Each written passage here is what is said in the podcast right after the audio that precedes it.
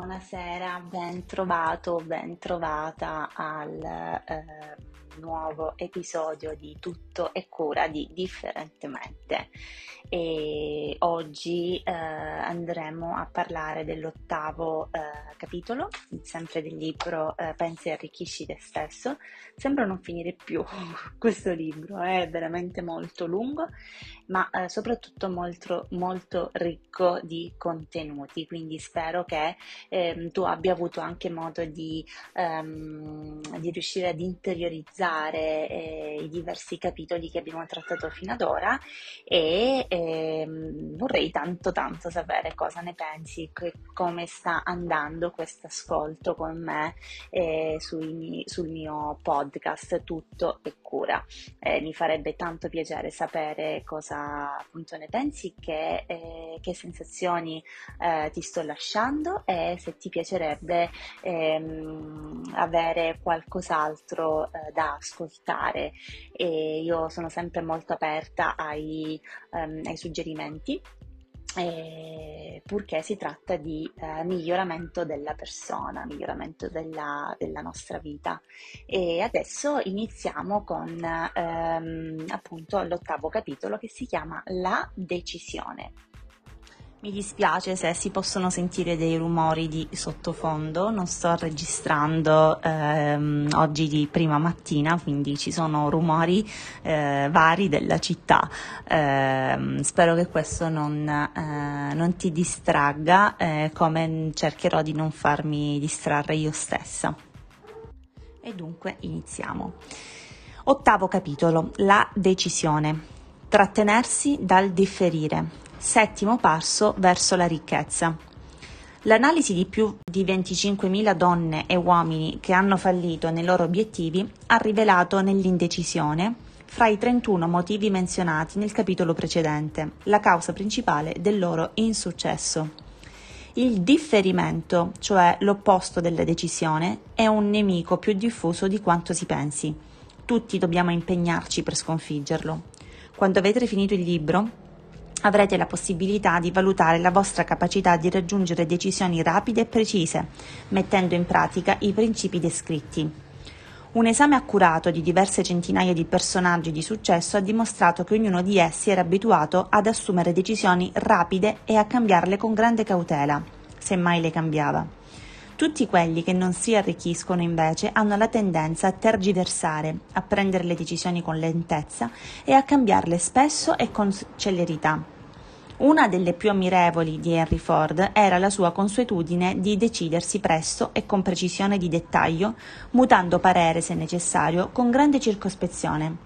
Tale qualità era in lui così evidente che molti lo giudicavano ostinato, quasi cocciuto, ma fu quel pregio personale a indurlo a continuare la produzione del famoso modello T, l'automobile più brutta del mondo, anche se i suoi consiglieri e molti clienti che l'avevano acquistato lo sollecitavano a cambiare strada. Forse Ford tardò, tardò troppo a cambiare opinione, ma l'altra faccia della medaglia è che la sua caparbietà gli fece guadagnare un sacco di soldi prima che il cambiamento del modello si rendesse necessario. Non vi sono dubbi che la sua costanza assumesse spesso l'aspetto della testardaggine, ma questo tratto caratteriale è preferibile alla lentezza nel prendere decisioni e alla rapidità nel mutare idea. Consigli per le vostre decisioni. La maggioranza di quelli che non guadagnano abbastanza per soddisfare i propri bisogni si fa facilmente influenzare dalle opinioni altrui. Le opinioni sono la merce più a buon mercato che esista. Tutti abbiamo una miriade di opinioni da elargire a chi è disposto di accettarle. Ma quando dovete decidere qualcosa, se vi fate condizionare dalle opinioni degli altri, non riuscirete in nessuna impresa, tanto meno in, tanto meno in quella di trasformare il desiderio di ricchezza in denaro concreto. Inoltre, chi si fa influenzare dagli altri non avrà mai un desiderio suo. Iniziando ad applicare i principi del successo, tenete fede alle vostre idee e raggiungete decisioni che stimate opportune, che poi asseconderete. Non fidatevi di nessuno, tranne dei membri della vostra alleanza di cervelli.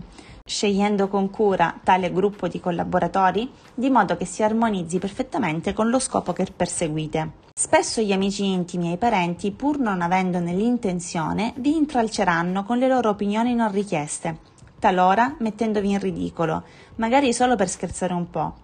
Ci sono migliaia di donne e uomini che si trascinano per anni, a volte per tutta la vita, dei complessi di inferiorità, perché qualche ignorante dalle buone intenzioni ne ha distrutto la sicurezza interiore formulando giudizi offensivi. Abbiamo una mente e un cervello nostri, Usiamoli per prendere le decisioni che spettano solo a noi. Se per decidervi avete bisogno di dati che possiedono gli altri, come vi capiterà spesso, acquisiteli con discrezione, senza svelare i vostri scopi. È tipico di chi ha solo un'infarinatura di conoscenze cercare di dare l'impressione di saperne molto di più. Tali individui sono abituati a parlare a ruota libera e ad ascoltare poco. Tenete aperti gli occhi e le orecchie e la bocca chiusa se volete abituarvi a decidere in fretta. Quelli che parlano troppo combinano poco altro. Se parlate più di quanto ascoltiate, non vi private soltanto di numerose occasioni per incamerare nozioni utili, ma svelerete anche i vostri piani e obiettivi a gente che, siccome vi invidia, avrà grande piacere nel battervi. Ricordate inoltre che ogni qualvolta aprite la bocca in presenza di una persona che possiede abbondanza di cognizioni, le mostrate l'esatta riserva delle vostre conoscenze, o la loro mancanza. La vera saggezza è caratterizzata dalla modestia e dal silenzio. Non dimenticate che ogni persona con cui entrate in contatto sta allerta, come voi, per cogliere l'occasione di arricchirsi. Se parlate troppo generosamente dei vostri progetti, sarete stupiti di venire a sapere che altri vi hanno battuto sul tempo, agendo prima di voi e adoperando il piano che avevate improvvidamente sbandierato ai 420. Una delle vostre prime decisioni sia quella di tenere la porta serrata con gli occhi e le orecchie spalancati. Come promemoria di questo mio consiglio, copiate il seguente episo- epigramma a lettere cubitali e appendetelo in un posto dove potrete leggerlo tutti i giorni. Dite al mondo cosa intendete compiere, ma prima mostratelo. Ciò equivale a dire che sono i fatti e non le parole a contare di più decisioni che comportano come conseguenza la morte o la libertà. Il valore delle decisioni dipende dal coraggio che occorre per assumerle. Gli ultimi paragrafi di questo capitolo proseguono con ehm, alcuni esempi che conclude questo capitolo, breve ma eh, molto intenso, intenso di, non solo di, eh, di, nozione ma anche un'intensità eh, intrinseca. Un'ultima frase che conclude il libro, eh, a mio parere veramente molto azzeccata, è quella che eh, dice sapendo quello che si vuole, di solito lo si ottiene. E mm, fateci caso quando anche ehm, sin da bambini sappiamo quello che vogliamo o anche i nostri figli, i nostri mm, eh, nipoti. Eh, sorrido perché io non ho figli, però eh, so benissimo come, come un bambino, no? Eh, che chiedono io voglio questo, voglio quell'altro. I bambini sono sempre molto decisi e, e al 90%, per non dire il 99,9%, eh, ottengono sempre ciò che vogliono. Questo perché? Perché hanno la chiarezza di intenti. Era eh, uno dei principi iniziali con il quale e il libro è cominciato appunto quella di avere chiarezza di intento, eh, ciò che vogliamo raggiungere beh, deve essere sempre ben chiaro. E, e molte volte chiedo, eh, mi piace chiedere ai diversi ehm, non solo imprenditori ma anche eh, persone che hanno un, un intuito eh, molto molto elevato, chiedo com'è che sono arrivati ad avere vedere nel loro piccolo il, um, il loro successo. E, e ciò che appunto accomuna tutti loro è avere questa visione ben chiara di ciò che eh, vogliono, eh, vogliono, attivare, vogliono, vogliono fare, eh, vogliono creare, vogliono raggiungere. Ehm, per cui eh, è molto importante riuscire ad avere questa chiarezza di intenti e, e ehm, avere la, la costanza di mettere in atto sempre dei piccoli tasselli, diciamo, per raggiungere appunto ehm, l'obiettivo che, abbiamo in mente. E non, è, non, non dico sia semplice, non dico sia naturale eh, avere eh, questo obiettivo, non tutti hanno eh, obiettivi imprenditoriali chissà quanto grandi, ma ehm, credo ci siano anche obiettivi di vita, anche ad esempio uno stile di vita, no? Ehm, magari c'è chi si prefigge l'obiettivo di mangiare sano Ecco che il mangiare sano comporta anche delle eh, azioni che andranno a beneficiare altri aspetti della vita, eh, quindi magari questo è un piccolo obiettivo personale, non per forza eh, imprenditoriale come ne parla in questo eh, libro nello specifico, poiché appunto è dedicato alla ricchezza, al denaro l'energia del denaro, mi piace eh, definirla eh, in, in, questo modo, non vedere il denaro come una cosa sporca e che eh, se ne hai tanto è una cosa mm, orribile, eh, come magari possono averci insegnato sin da bambini. Ehm, non dico che sia il mio caso, però comunque mi mm, viene facile da pensare che eh, chi ha troppi soldi è una brutta persona. c'è anche chi ha tanti soldi e li eh, investe, li utilizza per eh, scopi anche eh, buoni, scopi ehm, di, di, beneficenza e, ehm, e molto altro. E quindi eh, ritornando al punto della chiarezza di intenti, non dico sia mm, naturale avere un piano, un obiettivo ben specifico nella vita, però ehm, se arriviamo a questo punto e, e, siete arrivati a questo punto di eh, volervi accrescere e migliorare, eh, sappiate che bisogna partire proprio da questo.